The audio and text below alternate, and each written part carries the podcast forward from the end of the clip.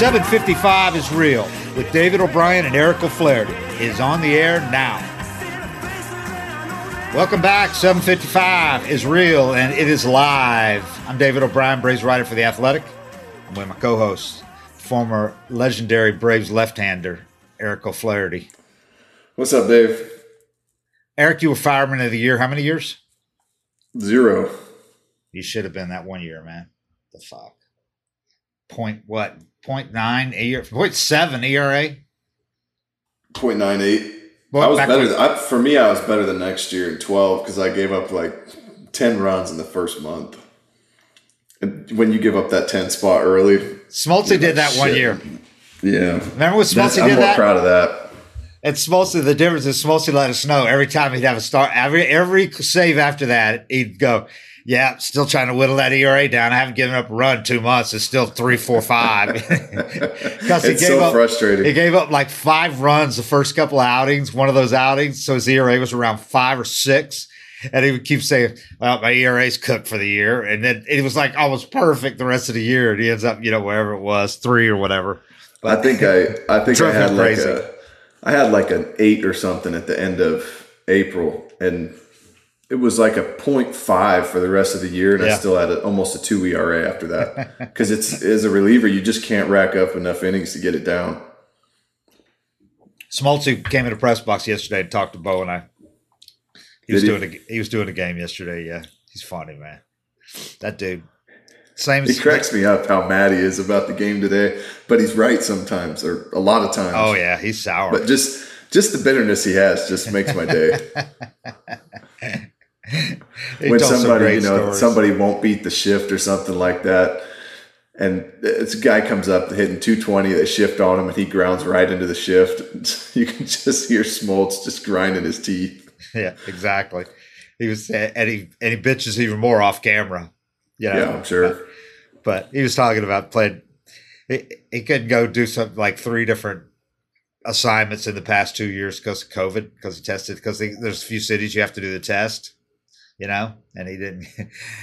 so he played golf like he's been, he's been playing like 45 holes of golf a day, and they told him he had he tested positive for COVID. He's like, he just kept playing 45 holes of golf instead.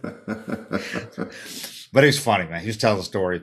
Played golf the other day with, uh, I don't know if I should tell the story or not, but it, it, it seems harmless. But he was playing golf with Chipper and, uh, and Smoltz's buddy, he's got a buddy. He's like a cricket player. He's like a five foot four cricket player from India, I Yeah. think. And that guy got, was with Chipper, you know, in a cart. And, uh, at the end of the day, the guy's like, Chipper Jones, he doesn't talk.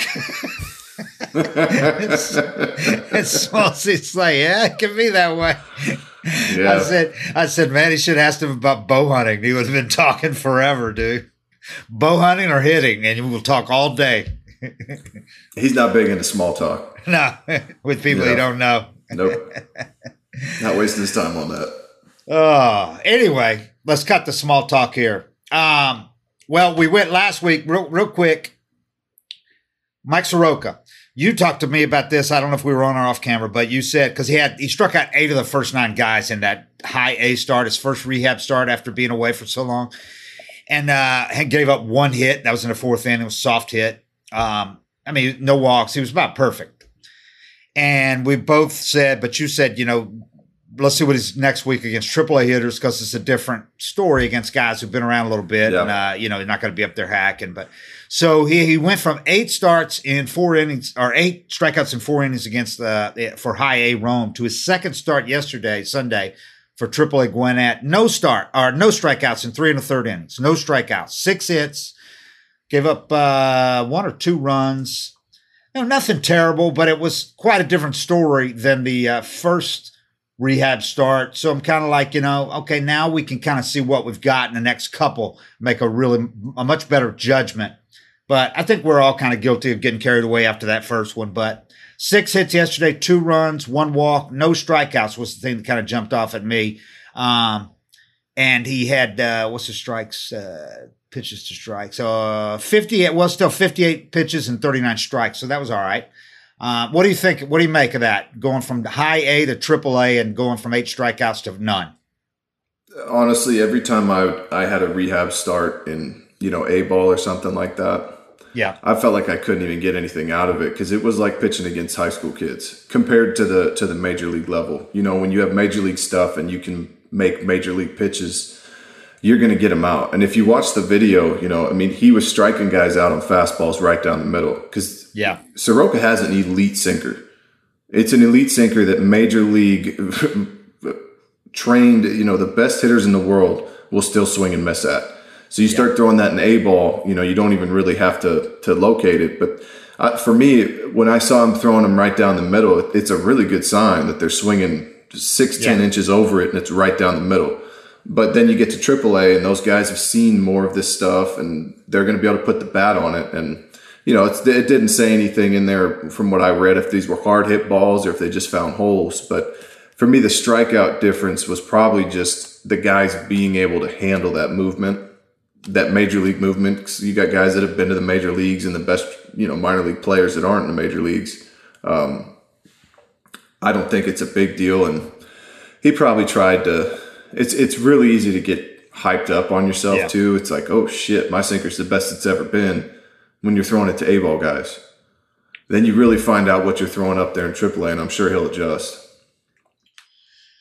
Yeah.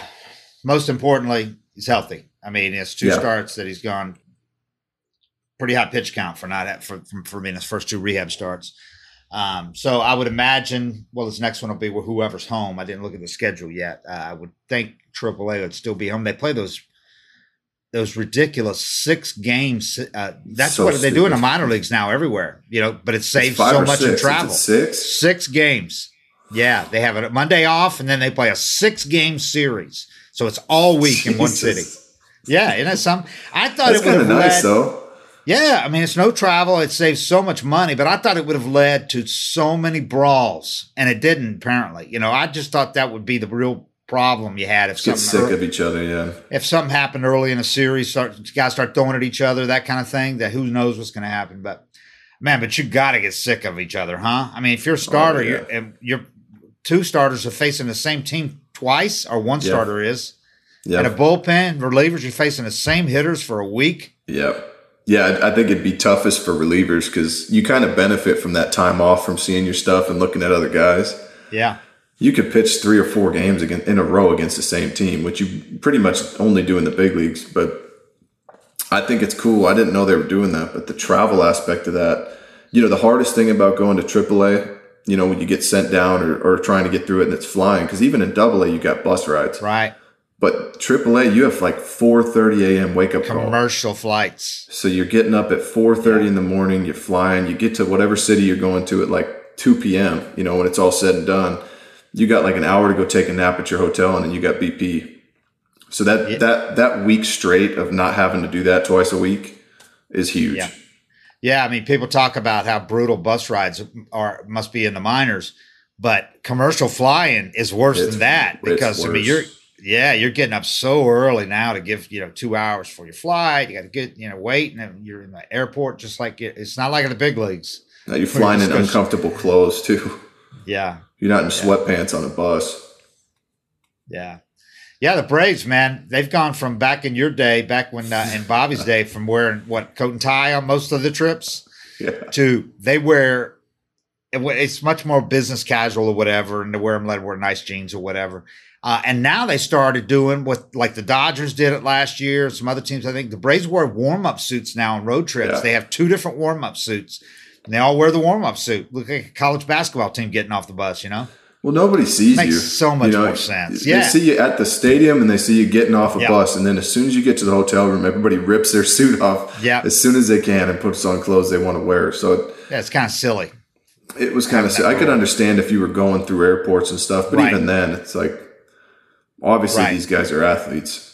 But You know, that's- these aren't that's- stockbrokers. That's a rule from back in the day when people took trains or then when they flew and went through the airport, they wanted to look sharp. But like you Yep. said, I mean, these days you're going straight from the only time people can see you are the fans that line up outside your stadium when you're leaving, Yep. you know, 50 people or whatever.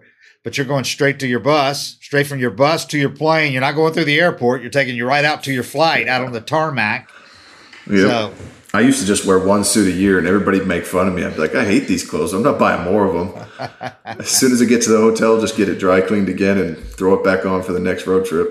uh, Gary Sheffield when he was with the Marlins, and I'm assuming he did it with when he was still here with the Braves too. When I was covering him here, but I knew with the Marlins, he would carry a Louis Vuitton steamer trunk on on the team flight. You know, everybody's got the team issued bag, garment bag, the other bag. Gary had the steamer trunk on the team flight. he never wore the same suit twice, man. He wore a suit and they were all custom made. They had long suits that were his yep. his coattails were down close to his knees. He had long suits. And he would give them away afterwards to his boys or just give them away to players on the team, whatever, you know. I don't know what he did with them all, but he didn't want he wanted any a steamer truck on the flight. Yeah, Gonzo Mike Gonzalez did that too you know, when you get called up, there's always a vet that buys you suits. Gonzo sent yeah. me to some K and P fashion superhouse or something in Gwinnett and was like, "Go get 15 suits." It's like I don't want to carry 15 suits around, man. He did the same thing though. He'd he'd wear it and then toss it, but they weren't expensive suits. They, I think they were like 80 to 120 bucks. Gary, Gary's were expensive. I'm sure they were. yeah. Um. Okay, so tell me how your experiences if you've ever had one of your guys, I'm sure you have, one of your guys get booed at home for for whatever reason. Um, because yesterday I saw something that you almost never see in Atlanta. It's kind of like St. Louis. They do not boo their own. I mean, you right. got to do something really bad. And they booed Marcell Ozuna yesterday. We were all surprised. We get there, and Marcell's in the lineup for the Sunday afternoon series finale against the Astros. Snit didn't talk for games on day games, one o'clock games. So we kind of had to wait till afterwards to get the reasoning. Other than we were told before the game, Eddie Rosario had a strained hamstring and they, he was available off the bench. So that eliminated one of the options that they could use to start. The only other option was Guillermo Heredia. Snit explains afterwards that right handers had done a little better against Urquidy, the starter yesterday. So hence Marcell Ozuna in the lineup yesterday, two days about, uh, about 60 hours or so after he was arrested for DUI in the wee hours Friday morning. He's in the lineup yesterday. And um, when he was introduced before the game, they, they call your name twice. They do the whole, they, they announce the lineup over the loudspeakers. And then when you're coming up in your inning, they announce him again. So each time his name was announced, he was booed. But the crowd was still arriving before the game when they announced that. When yeah. he came to bat, though, because he, he hit at the bottom of the order, when he came to bat the first time, it was pretty loud, pretty loud. And then he struck out, and it was louder as he's walking off. He only batted twice. He was hitting nine, so he only batted twice, and then they pinch hit with Rosario later. Um, but he struck out both times. He looked really, really looked lost. I mean, it's hard to play. He hadn't played in a week, but uh, yeah, struck out both times. Struck out both times and flailed and got really booed. And I just you don't see that in Atlanta, man. What's that like? Uh, how awkward or uncomfortable is that for a teammate when you're sitting in the dugout or whatever and one of your teammates gets booed like that? Well, you feel for them. You know, I mean, I yeah. think everybody's been booed at some point in their career. Um, maybe I didn't see it too much in Atlanta though, but I, I, played for the Mets and I got booed off the field every time I pitched. I was yeah. just bad, you know, and it yeah. definitely doesn't help. But you're already aware of how bad things are going. Um, I think it puts a little more pressure on you because you are thinking about shit if I strike out here again. Right, right. So you, you know it takes you out of your game, I think. But you know, as far as playing him, I, I don't know what choice Snitker has. I mean, he you can't play with a man short. As long as they're giving him one of he's one of the guys on twenty six man roster. You got a guy with a strained hamstring. You know, you're uh, you're down to one other option for the outfield. Uh, your utility guy doesn't play outfield.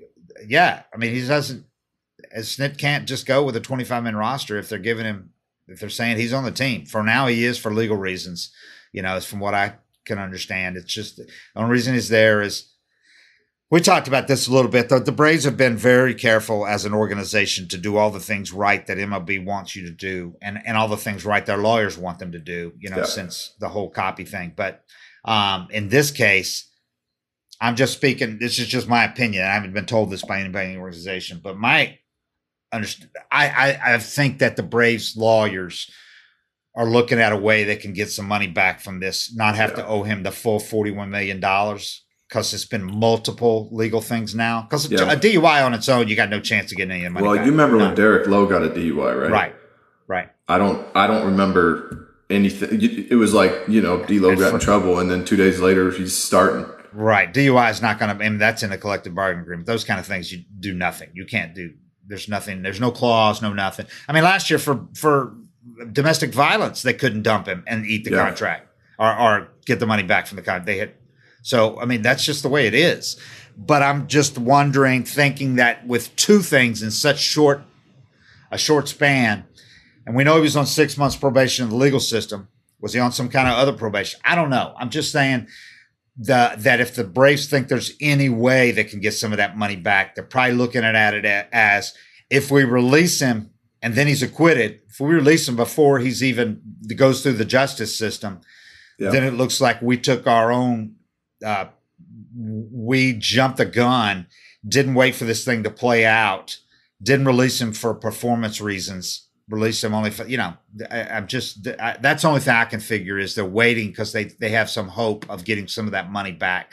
And once this thing plays out, if he's convicted, or if he pleads guilty or whatever, then they can try to get. That's that's all I can figure on why they still have him on the team. And I think, and I think MLB too. Part of their, you know, part of the agreement, the collective bargaining agreement, is you always let this stuff, the legal system, play out before you do anything. So Yeah, It's it just takes situation. so long for the stuff Yeah. to play out. You know, I mean, if Right. it was like five days to play out, but you might not get this resolved till January.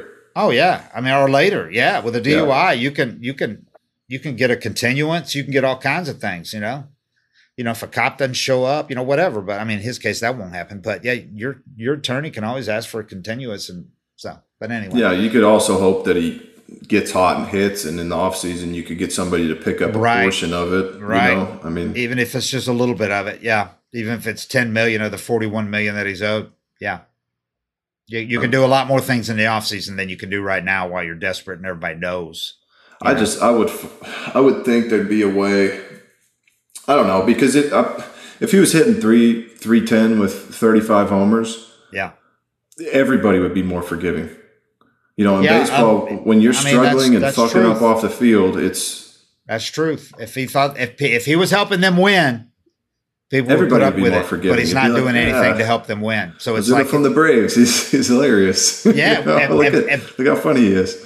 And people were already we were already talking about what can the Braves do before this legal thing, Yeah. just because he was so bad.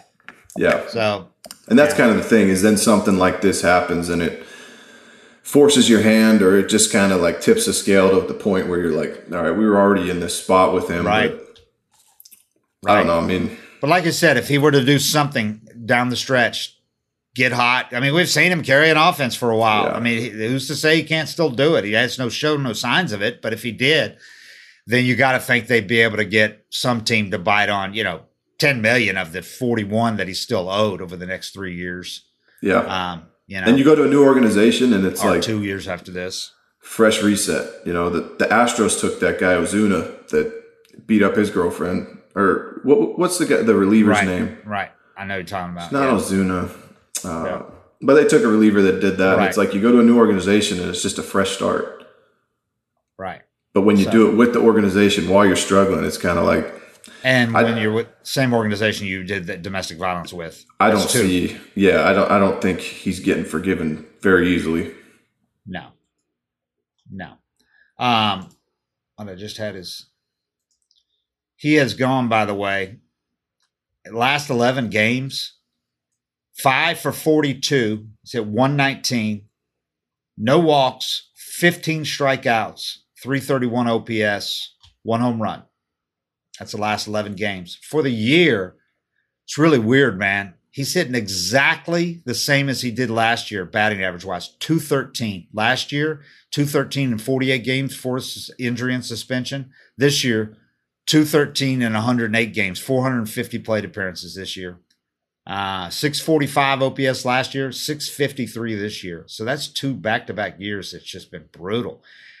To put that in perspective, in 220, 2020, when he led the league in home runs and RBIs, he had a 636 slugging percentage. His OPS the last two years has been 645 and 630 or 653. OPS. Yeah. So he led the league in, in uh, total bases as well as home runs and RBIs in tw 2020. I mean, Yeah, and you know if you can get him to that, but I don't know. It's a it's a gross situation to try to be managing if you're a team. Yeah. I, I kind of expected him just to be like, that's it, you know, and eat it, but it's not my money. Yeah, I, I, that's why I think it's the legal stuff. But Eric, let's hear from today's sponsors. Hell of a hell of a homestand for the Braves. I know it Yeah. uh, once again didn't end on a high note, and people kind of you know with the recency bias, people just think of the how bad it felt losing yesterday. But take a step back, that was a hell of a homestand. I mean, you're Yeah. coming off that great road trip. Well, the great last two thirds of the road trip. That trip started off with that disastrous series at New York where you lose four out of five, and you're like, oh Yeah. shit, you know. Then you go sweep the Red Sox in two, sweep the Marlins in four. It ends up being a really good road trip on just on record wise. But but that prepares you for this homestand that you're like, okay, now we're gonna find out. You got seven games against the Mets and the Astros, right? Yep. Two of the best five, four or five teams in the majors. Arguably two of the best three teams in the majors.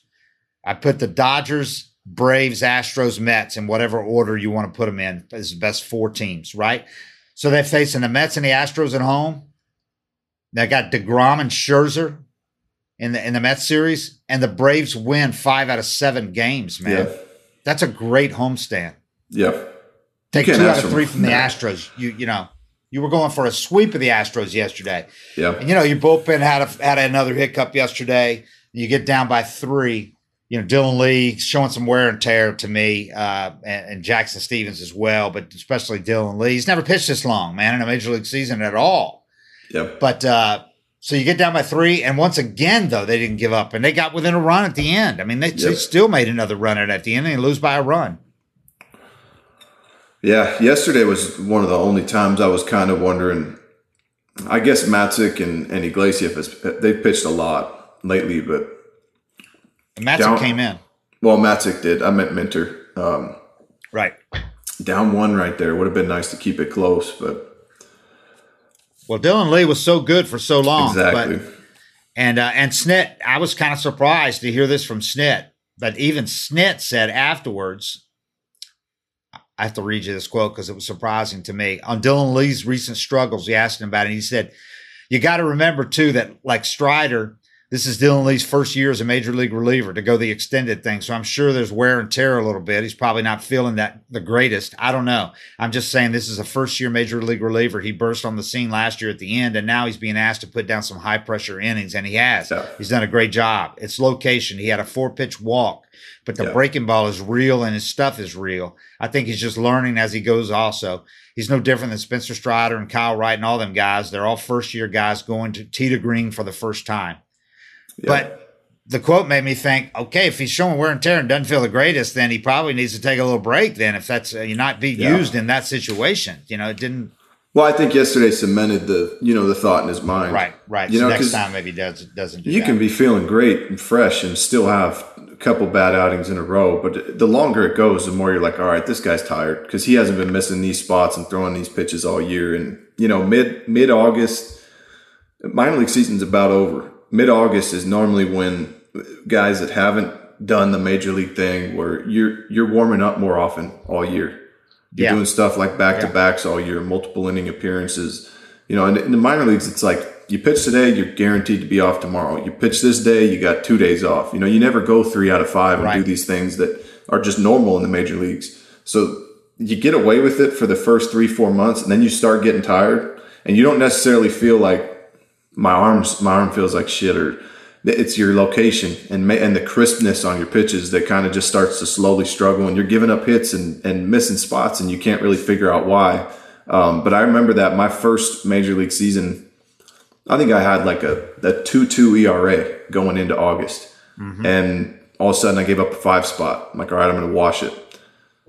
Two, three outings later, three spot, another three spot. And all of a sudden I had, a, I finished the year with a four and a half ERA. And I just, I didn't know what happened because I still felt that I still felt good. I still felt like, you know, why it's kind of like you start asking yourself, why are they not swinging at that pitch? Or, you know, I got away with that pitch yesterday and it's just, you kind of lose a little bit of your, of, of life on your pitches, Uh huh. but you don't feel shitty enough to pitch carefully. You know, you want to keep that same aggression you've had all year that's worked all year. And you kind of keep going back to it and then keep getting burned. And it's just an adjustment you have to make where, you know, toward the middle and end of my career, I knew on when I started getting hit, I had to be that much more careful and that much more focused. And, and I almost had to back off and really try to make the pitch and know where I couldn't miss because my stuff wasn't quite there. Hmm. Yeah. Yeah. It's, uh, it can't be emphasized enough how much different it is pitching in my a major league bullpen for a full season than it is yeah. a minor league bullpen for a season that's a lot shorter. Yeah. It's just, it's, it's the toughest job in ba- it's the toughest job in baseball, yeah. man. And it's and, you learn how to manage it. You know, you don't know these things of yeah. when your arm does feel a little slow or tired one day. You don't know you shouldn't go out and long toss. You don't know that it's okay to just play light catch and that you just pitched yesterday. Your arm's going to be fine. So you keep trying to feel good every day, and you just dig yourself into a deeper hole. But and, you learn to manage that stuff over time. And that's why we see every year, man, without fail, we see one or two guys that have that come out of nowhere and have like this great month or great two yep. months. And then all of a sudden they peter out and you're like going, what happened? That's yep. what you're talking about, man. But they're coming up and nobody's seen them. Yep. They're fresh. Nobody has any kind of scouting report on them. They're out there going full in. They're not pacing themselves or anything like that. But then they almost all the time, none of those guys go a full year doing that.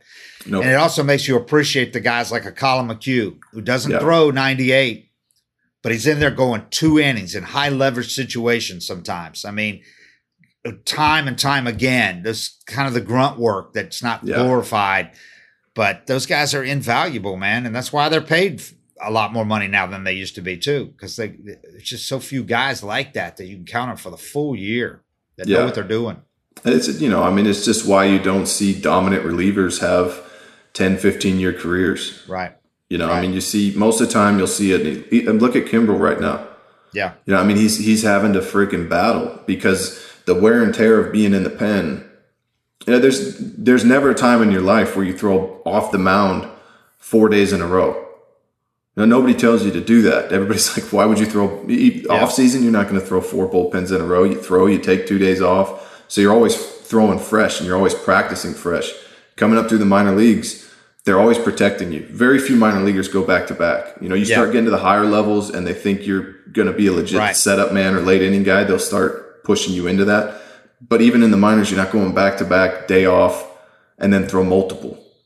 You know, so it's it's just something that not a lot of young relievers are prepared for, and you can't learn how to manage it or learn your body in the minor leagues. You have to learn it in the major leagues when you know winning is a priority, not development and you're going to be put in a position where you're going to have to pitch really tired on days that they protect you from in the minor leagues.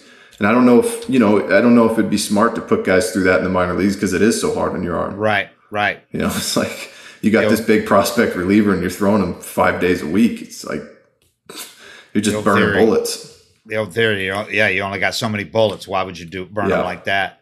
Yep. Um, on a on a on a bright note, uh, Kirby Yates had a really good outing, man. I mean, because he's, you know, struggled a little bit a couple times so far out coming out. Understandable. Had pitched in about two years, um, close to it.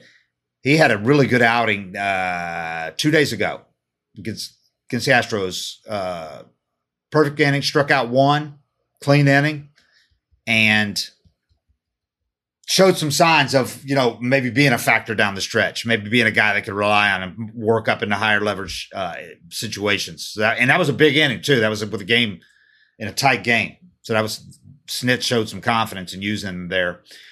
Um, the guy that I was, uh, and we talked about this too, off off camera here. If the Braves were able to get somebody to solidify that number four spot whether it be Ian Anderson or Soroka. I know that I'm not going to get ahead of myself. Soroka, he's got to prove it first. But if someone were able to down the stretch going into the postseason, if they had a fourth starter, because you're not going to need five starters in the postseason, you will need four because they eliminated that travel day on the second series, you know, yeah. in, in, the World Series and uh, the LCS. You are going to need four, but you're not going to need five. And the Braves have three, obviously. The first three are set with Fried, Kyle Wright, Charlie. Whatever. Charlie's looking good. Charlie's looking really good, man. Eleven strikeouts the other day. I mean, it's the, the curveball's just looks like a wiffle ball again, man. Yeah. Um, you got three. Strider has been one of the best pitchers, obviously, all season in whatever role. And people look at this wrong when I even suggest it, because I'm not suggesting he's done anything to warrant not being in the rotation, because he certainly has. He's one of your best three pitchers, really. I Yeah. mean, your, your best three starters, if we're being honest, on a nightly basis. Um, certainly one of your best four.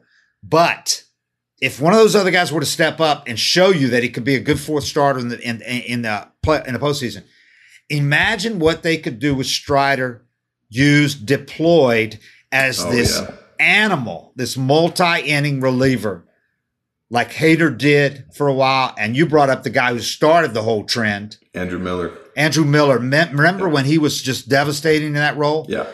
And I'm not talking long term. I'm talking about this year only. Yeah. But Strider, who's already at career high innings now, is over 100. He's got the highest strikeout rate of any Braves pitcher in history Yep. for that for for any starter in history. And he's going to set the record for any rookie in history. He's going to pass Kerry Wood. He's got 13 6 per nine innings, man. It's Yeah. ridiculous. The guy's throwing 99 to 100, sitting 99 as a starter, right? If you deployed him for an inning or two innings, eh, or even three innings if you had to in one game, now that, and, and I'm saying it's necessary maybe because you're starting to see some cracks from some guys in that bullpen we just talked about Yeah. even though you brought a really good closer over from the Angels, you know, you got you got three guys, Iglesias, Jansen, Minter, that you can really count on night in, night out. And Minter went through his little blip there, but he's back throwing strong. Matzek's still trying to get it from get back where he was. He's not there. Collin McHugh is a great pitcher for the role we talked about. But imagine if you had if you were able to deploy uh Strider for like two innings at a time, the guy'd be throwing 101, 102 out there probably, you know? Yeah. I'm just saying, if one of those other guys would come up and solidify number four, it would eliminate a lot of bullpen concerns if there are any going to the road because bullpen is going to, and we've seen it, how important it is in a postseason. It's they everything. Don't, they don't win last year without that bullpen. They do Yeah. not win the LCS and a World Series without that bullpen. And if Yeah. you had Spencer Strider eliminating two innings at a two chunk innings at a chunk, I mean, that's a big deal, man. I'm just saying that's something to consider. agree. If one of those other guys steps up and solidifies number four, obviously you can't probably do it unless somebody does. Uh, unless you're going to Yeah. plan to go bullpen game, you know, and, and it, which they did last year, but out of necessity, they didn't want to. It worked out okay, but they didn't do great in those bullpen games, you know. And it's not really something you want to do with a bullpen. It's not as deep as it was last year either, Right. Yeah. And and less days off. Right? Um, but you know, Soroka would be huge huge. because I know he can handle the moment. Ian would be huge, and he's done Ian it would before. be huge. If if they can get, there's a lot of time left to to let it play Yeah. out. You know, And if, the AAA season goes through September this year, a lot deeper. Yeah, if um, uh, you know, Matzek, he's not there. He's not where he was last year. Um, but that's kind of how huge was he? He was throwing one or just sometimes multiple, but They don't win it without him last year, they don't win it. No, I mean this the situations he was getting out of. right? Um, Him, Minter, but you see, and you Will know, Smith. They don't win it without those guys last year. Yeah, and you you can't win in the postseason with a shitty bullpen. I Nope. don't care. Nope, because starters are only going four, five, six innings tops, unless you're, you know, one or two uh, guys. I mean, if you got Scherzer and Degrom, maybe you know they, they go eight and you hand the ball to Diaz, but Right. Yeah, I mean, if just watching what Andrew Miller did for the Indians and Yankees, too, I mean, he just he changes the game. And Scherzer, I mean, uh, Strider could do that. Yeah, and you don't have it doesn't have to be the ninth. It doesn't have to be the eighth. If you can bring him in, you know, it's crazy because there's always these situations. That's why you have to have a deep pen. But there's these situations that come up in the fifth, sixth, seventh inning that are going to decide the game. Yeah. If you don't get out of them, you're losing. You know, it turns into a three Yeah. spot. You lose by one. Um, but if you can bring in Strider against the heart of an order with runners Yeah. on first and second in the sixth, Yeah. and feel like we got a shot to get out of this, versus a guy that good stuff, you know, good pitcher, but now you're facing Alonso or you know some some other slugger that's going to give you a really tough at bat. You know, to be able to bring him in in the sixth inning and eat from the sixth to the seventh, and then hand it to two single inning guys. Yeah. you're And basically Iglesias, Minter, Jansen. You're basically shortening the game by an extra two innings. And if you have a solid closer and setup man, you're shortening it by four. So now the team feels the pressure they have to score off your starter. Right. Because they know that pen's down there. And they don't want to face those guys. They a lot of teams now are like, we want to keep the starter in the game. They get criticized right. for swinging Third early time in the through, yeah. They're like, we don't want to, but we want to keep this starter in the game. We want his pitch count low because we don't want to face Strider in the sixth and seventh. And so then that that in turn makes them more aggressive and and try to hit your starter, and it makes your starters better. Yeah, if you look at Charlie, even at his peak with peak years, postseason years with the Astros and the, and the Rays, he's going like five innings in the postseason. You know, yeah. it's a different animal in postseason, man. Yeah.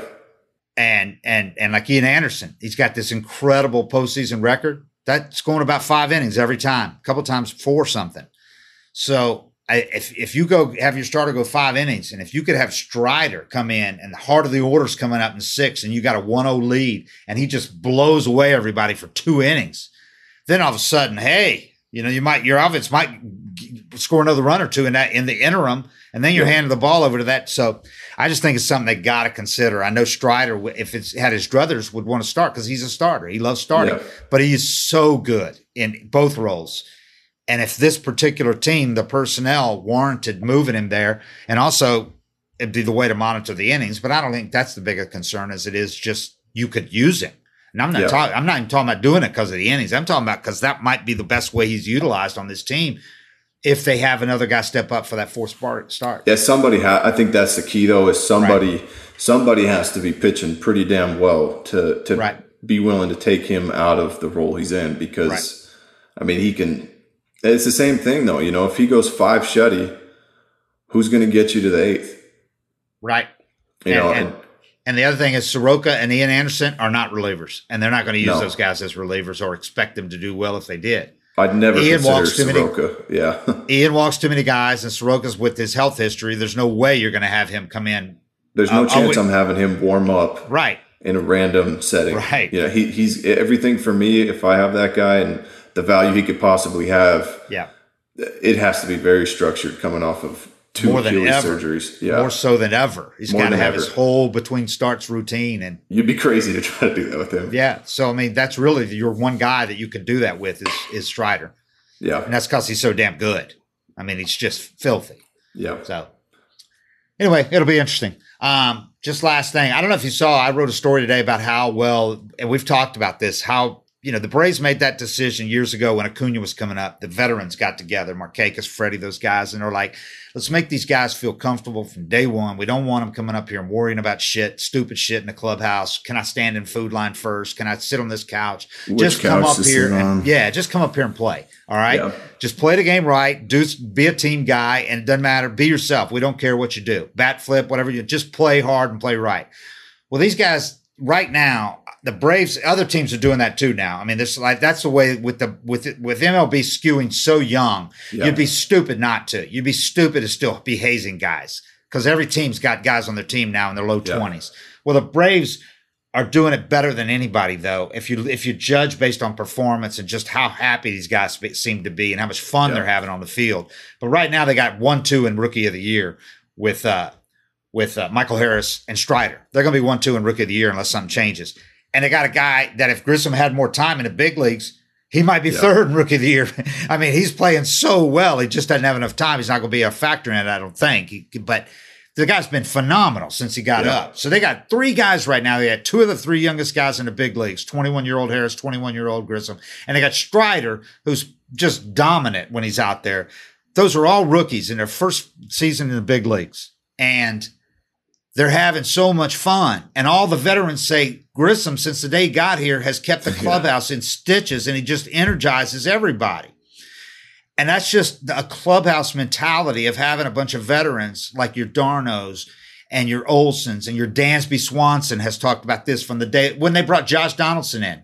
Not that he's a young guy, but that he was a really a guy that had rubbed some people the wrong way in other places, a flamboyant guy. Dansby from the day they signed him. No, man, we welcome that. We need to have different guys in here. Not everybody the same, not everybody cookie cutter, not one guy leading the whole thing. Be yourself.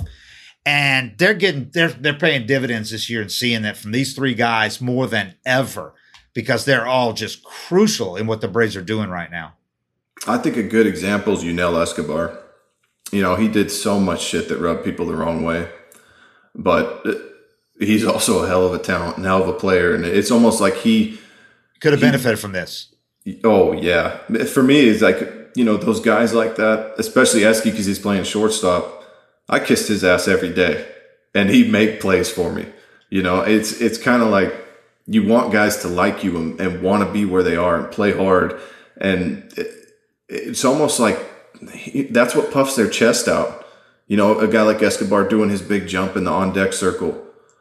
ESPN game, he's always making plays because the bright lights are on him. But, but he'd get in trouble for something that he didn't understand or he's whistling too much during the game. Yeah. You know, and I yeah, think he did that, that, all the time. Yeah. Uh, and it's annoying. it's like, yeah. God dang, man. It's a yeah. second inning day game. It's everybody's still trying to wake up. This guy's whistling like crazy. You know, just stuff like that. You just let it go.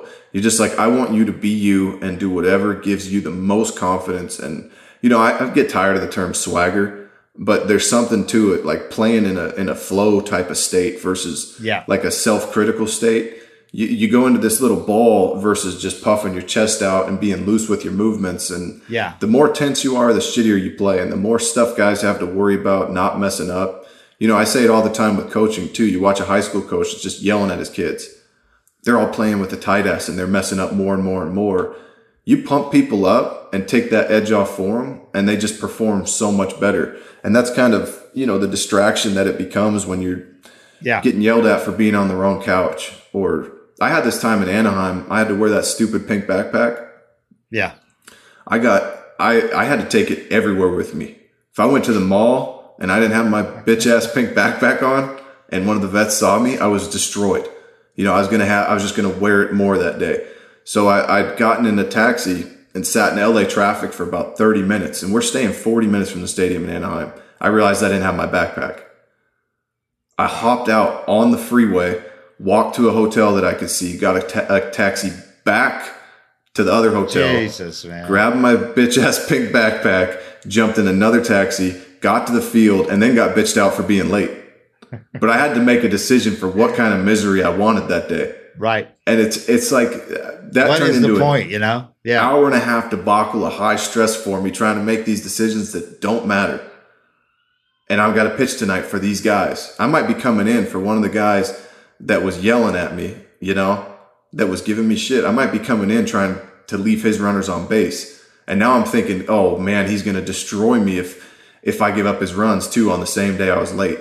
You know, and so it's that's the shit that's in your head instead yeah. of what's Casey Kotchman hit? How do I get him out? You know, and I, I remember these things just because yeah. it was you're just walking around the clubhouse on eggshells trying to mess up. Or if you're Grissom, who's making everybody laugh, yeah, he's probably doing all kinds of shit wrong, and they're just embracing yeah. it and laughing at him. And there's a way to rib guys and and get them in line with how you do things that doesn't make them feel like an outcast or uncomfortable. And the whole point is just the more comfortable you are, the more you feel like you belong, the more you're going to play like you belong. And I think they've done a great job um, embracing that, and Snit especially. You know, yeah. I think I couldn't imagine have been wearing a sweatsuit on the plane however many years ago, but you just start realizing like, does this shit really matter? Yeah. And, and then it, you just get down to what does matter.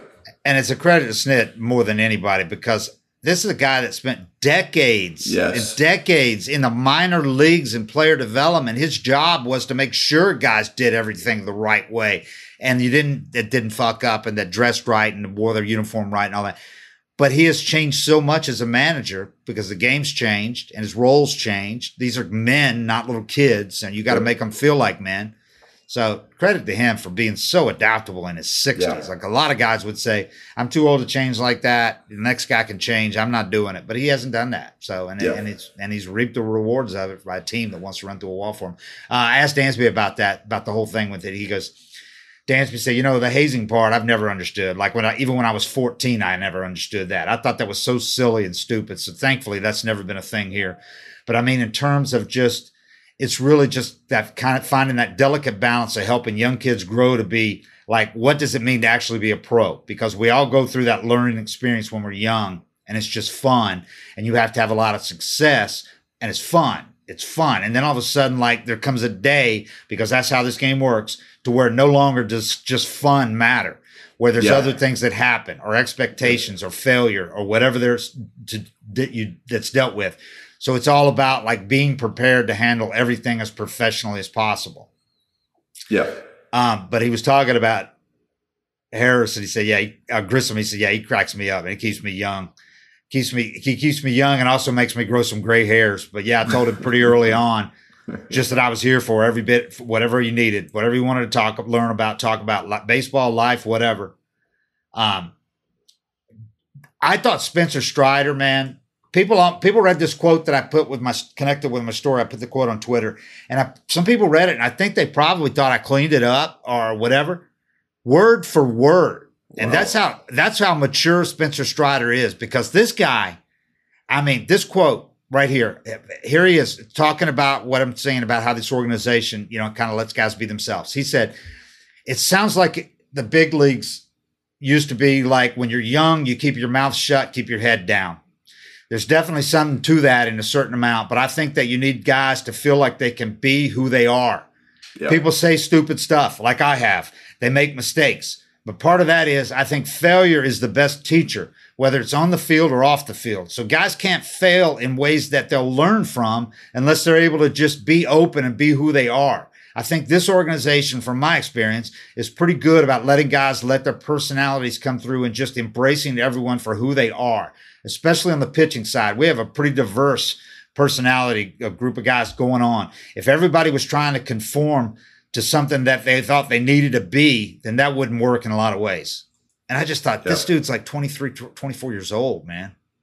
Yeah. And I, you know, I think it's something that it, it's understood by all these guys, but you can't say shit when you're getting called up. And it's it's just the game's changed in a sense, especially because it's gone so young. You know, yeah. like when I got called up, everybody was in their 30s. It was like two guys, yeah. three guys, yeah. and the whole team in their early in any any younger than 28. And now it's upside down. It's the opposite it's of that. Upside down, and yeah, it was a culture shock for me to go to Oakland because Oakland's been this way for a long time. But you'd have young guys, you know, putting their own music on, and that's just not the way I was trained. But then you watch Oakland and they have a guy like Josh Reddick who's got super flamboyant personality. I mean, yeah. he's just, I mean, he's wearing like wrestling outfit during BP. You're just like, what is this clown doing? Yeah. But then you watch him struggle in Boston in that atmosphere, go to Oakland and, and have a nice career for himself, turn, turn into a player. Um, but you watch this stuff happen and you kind of just start keying in on it and thinking, why is this guy doing well in this atmosphere? Why does this organization have all these young guys that can produce and another one can't? And for me, that the just the comfort that you see young guys have now is why you see so many more young guys come up and perform. Yeah, uh, your shortstop day one. You know, like a, a 32 year old shortstop that's about to be a free agent in the mid 90s, early 2000s, and a guy as big of a stud as Grissom comes up, yeah. they're threatened by him and they're going to ride them and make them uncomfortable because they don't want to see them succeed. And I think teams have just done a great job of getting over that and just saying, we need this dude to win. We need him at his best. So let's make him comfortable, pump him up. And there's also, you know, there's the stuff, it's, there's antics and stuff that kind of irks guys, but you can look past it. And then there's shit like hurting the team. Right. Exactly. You know, and that's, that's where you draw the line.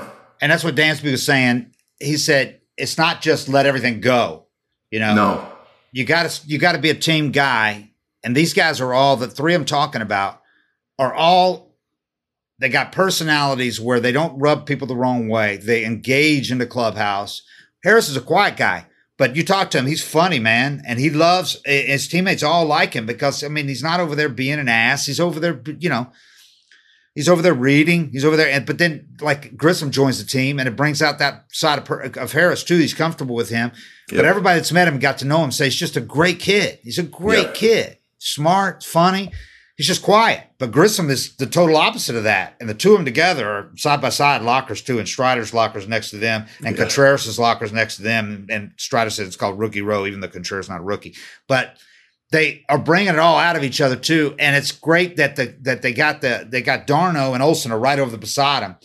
Those guys are letting them be them. They're not like rolling their eyes or going, "Hey, you kids, shut the hell up, man." They're not doing that. So these guys are they're doing it in a way, but they're not rubbing anybody the wrong way because they're funny. I mean, they're not assholes. They're funny. You know, Grissom's yeah. a funny guy.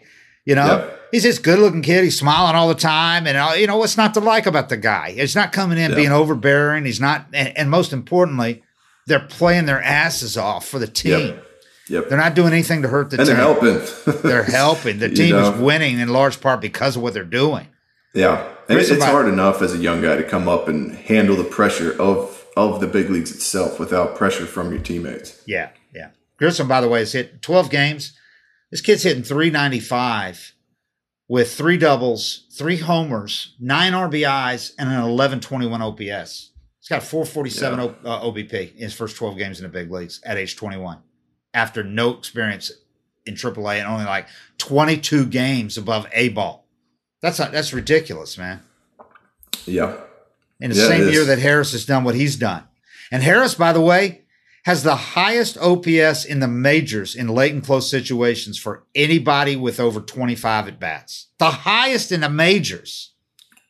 I was He a little worried that uh that Houston series. I don't think he got a fastball. Yeah. Yeah. They they they exploited his one the one Yeah, hole. Yeah. slider down and in. They just they just spammed that thing. Just Yeah. threw it over and over. I mean, I'm sure he'll adjust, but those are kind of the things that you know that'll be the next test for him. Right. Because he had to make an adjustment right off the bat. You noticed something right off the bat, and he made that adjustment. So we'll see. I've, I've been watching it. Watch it was it's funny because before that series, I was watching him. I was like, "Ooh, I don't know if I would ever throw this guy a fastball." After he hit that 99 from the lefty, Yeah.